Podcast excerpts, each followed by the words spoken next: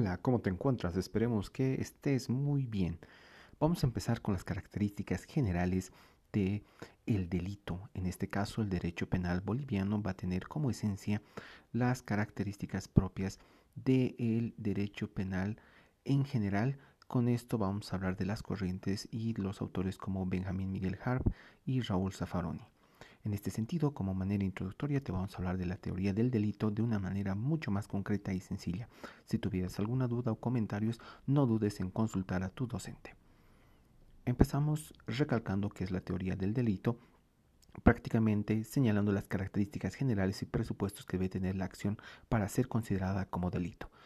En este sentido, ¿qué es lo que debemos contemplar? Para Zaffaroni dice que el delito es la facilitación de la averiguación de la presencia o ausencia del delito en un caso en particular. Si nosotros empezamos a ver esta singularidad, podemos recordar en el tema de la clasificación y las modalidades del delito las siguientes figuras. En primer momento tenemos la acción y la omisión.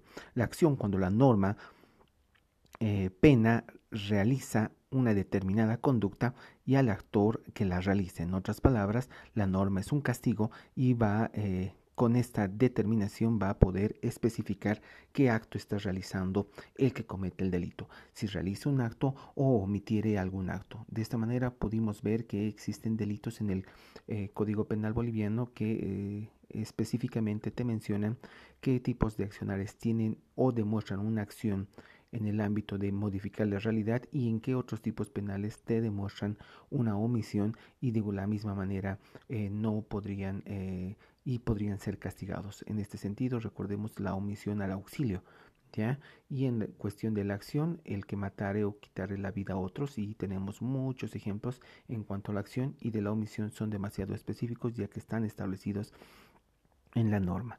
En un segundo sentido tenemos los dolosos y culposos cuando el autor tiene la finalidad de realizar la conducta típica, si hablamos del sentido doloso, y culposo cuando, eh, pese a no tener la intención de cometer la conducta típica, se realiza por falta de cuidado. Eh, podemos ver la diferencia que existe entre el asesinato y el homicidio, ¿no? En el homicidio especifica y dice el que matare a otro pero no genera causales. En cambio, en, eh, y esto hablando en un sentido eh, sin intención, pero en cambio en el ámbito eh, doloso podemos tener el asesinato, el cual te empieza a enumerar una serie de características las cuales van a generar un justificativo, una intencionalidad, una alevosía, una premeditación al momento de realizar el delito. En un segundo caso, eh, perdón, en un tercer caso tenemos los delitos eh, que llevan a ser consumados, frustrados y tentados. Ahí podemos ver que la consumación es cuando prácticamente el delito, eh, el, el, delincuente comete todos los todos los elementos que debería tener la descripción del tipo penal, en este caso la tipicidad, la adecuación de la conducta al tipo, y en este sentido el delito se llega a consumar. En el delito frustrado podríamos dar el ejemplo en que se realizan todos los actuados para que se pueda proceder a la, a, la, comisión del delito, pero ocurriere o fallare algo. En este sentido, yo tengo la intención de asesinar a alguien, pero en el momento en que emito el disparo, eh, yo genero un daño en el brazo y no llego a quitarle la vida. En el delito tentado, que es prácticamente una conducta en la que queriendo cometer un delito, eh, y al momento de ejecutarlo no se puede consumar por causas ajenas a su voluntad. Por ejemplo, quería cometer nuevamente asesinato, pero la víctima no se presenta. Podemos revisar el artículo 8 del Código Penal Boliviano, el cual te especifica eh, la reducción de la pena en cuestión de grado de tentativa. Y ahora sí vamos a nuestro tema de fondo, la acción. Cuando hablábamos con una primera definición del delito, y eh, eh, mencionamos a Edmundo Mesger, te hablaba, ¿no? Es aquella acción típica antijurídica culpable y punible, ¿ya? En este sentido, este elemento de la acción es eh, específicamente una conducta, es el ejercicio de la actividad final. Para esto nosotros tenemos que comprender que debe existir un movimiento corporal voluntario en cuanto a la realización del fin. Y este movimiento para obtener una determinada finalidad que sería la comisión del delito va a, resultar eh, y va a ser descrito como una conducta o acción. ¿Qué es lo que debemos comprender en este momento? Primeramente, que los tipos de conducta pueden tener características dolosas, como ya habíamos mencionado con anterioridad, ya que tienen la finalidad de causar un fin típico.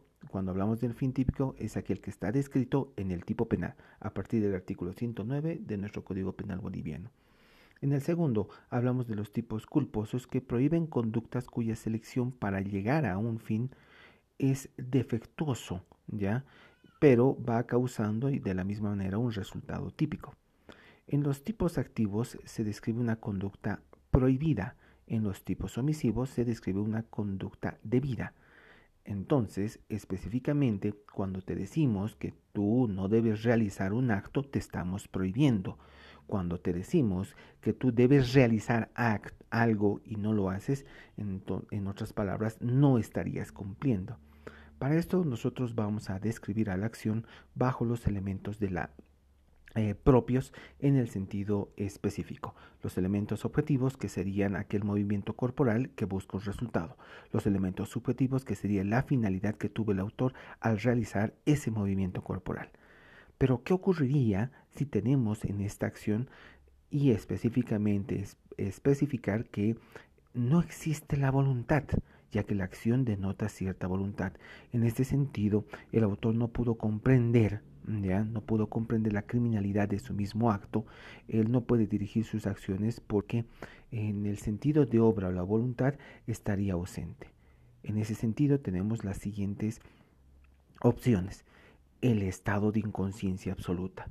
El movimiento corporal es involuntario. En este sentido, la psiquis del autor ya no tuvo participación. Consideremos que la conciencia, por lo tanto, eh, tiene y demuestra una conducta de exteriorización de todo lo que queremos realizar. Pero en este sentido, esta persona no estaría en este grado de conciencia y podríamos mencionar nosotros eh, como ejemplo el sonambulismo, Ah, podríamos mencionar eh, eh, desmayos, ya eh, sueños, algunas características que prácticamente el individuo no estaría en su grado de conciencia conforme lo estaría una persona en todos sus sentidos en todos sus sentidos, en todos sus cinco sentidos y realizar los actos al interior. Diferencia entre el sentido de eh, que nosotros no podríamos realizar esta fuerza o realizar este movimiento, nos da la segunda opción que se llama la fuerza irresistible, el movimiento corporal que es involuntario, consecuencia de una fuerza externa sobre el cuerpo del actor. Prácticamente aquí nos habla Zaffaroni como la esencia que nosotros tenemos en el momento de realizar determinados actos eh, que no van a tener características voluntarias. ¿ya?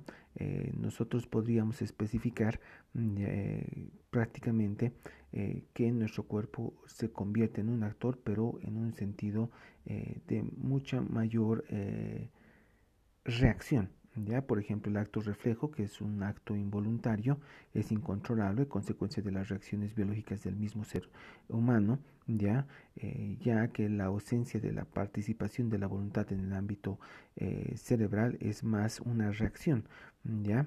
En este sentido, eh, la voluntad es muy mínima, ya. Por ejemplo, fuimos alguna vez donde el doctor y nos dio, o vimos en alguna película que le te da unos martillitos en la, en la punta de la rodilla y nuestro pie empieza a reaccionar de manera refleja, ya. Siguiendo así con la acción, nosotros tenemos que contemplar que en la acción ¿ya? Eh, específicamente eh, en los actos reflejos, la inconsciencia absoluta, la fuerza irresistible, el autor no realiza los movimientos corporales voluntarios. En estos casos existiría la falta de responsabilidad. El autor no tiene ninguna responsabilidad ya que prácticamente el autor estaría actuando conforme lo establecido eh, por su misma constitución genética biológica ¿ya? No podemos controlar el sonambulismo porque el personaje empieza a actuar en un grado de inconsciencia, no tiene voluntad y cuando despierta obviamente no va a recordar eh, nada de lo que había sucedido. Culminando este pequeño intervalo acerca de la acción y las características del delito, no se olviden seguirnos en nuestro segundo episodio que sería la teoría del tipo, la tipicidad.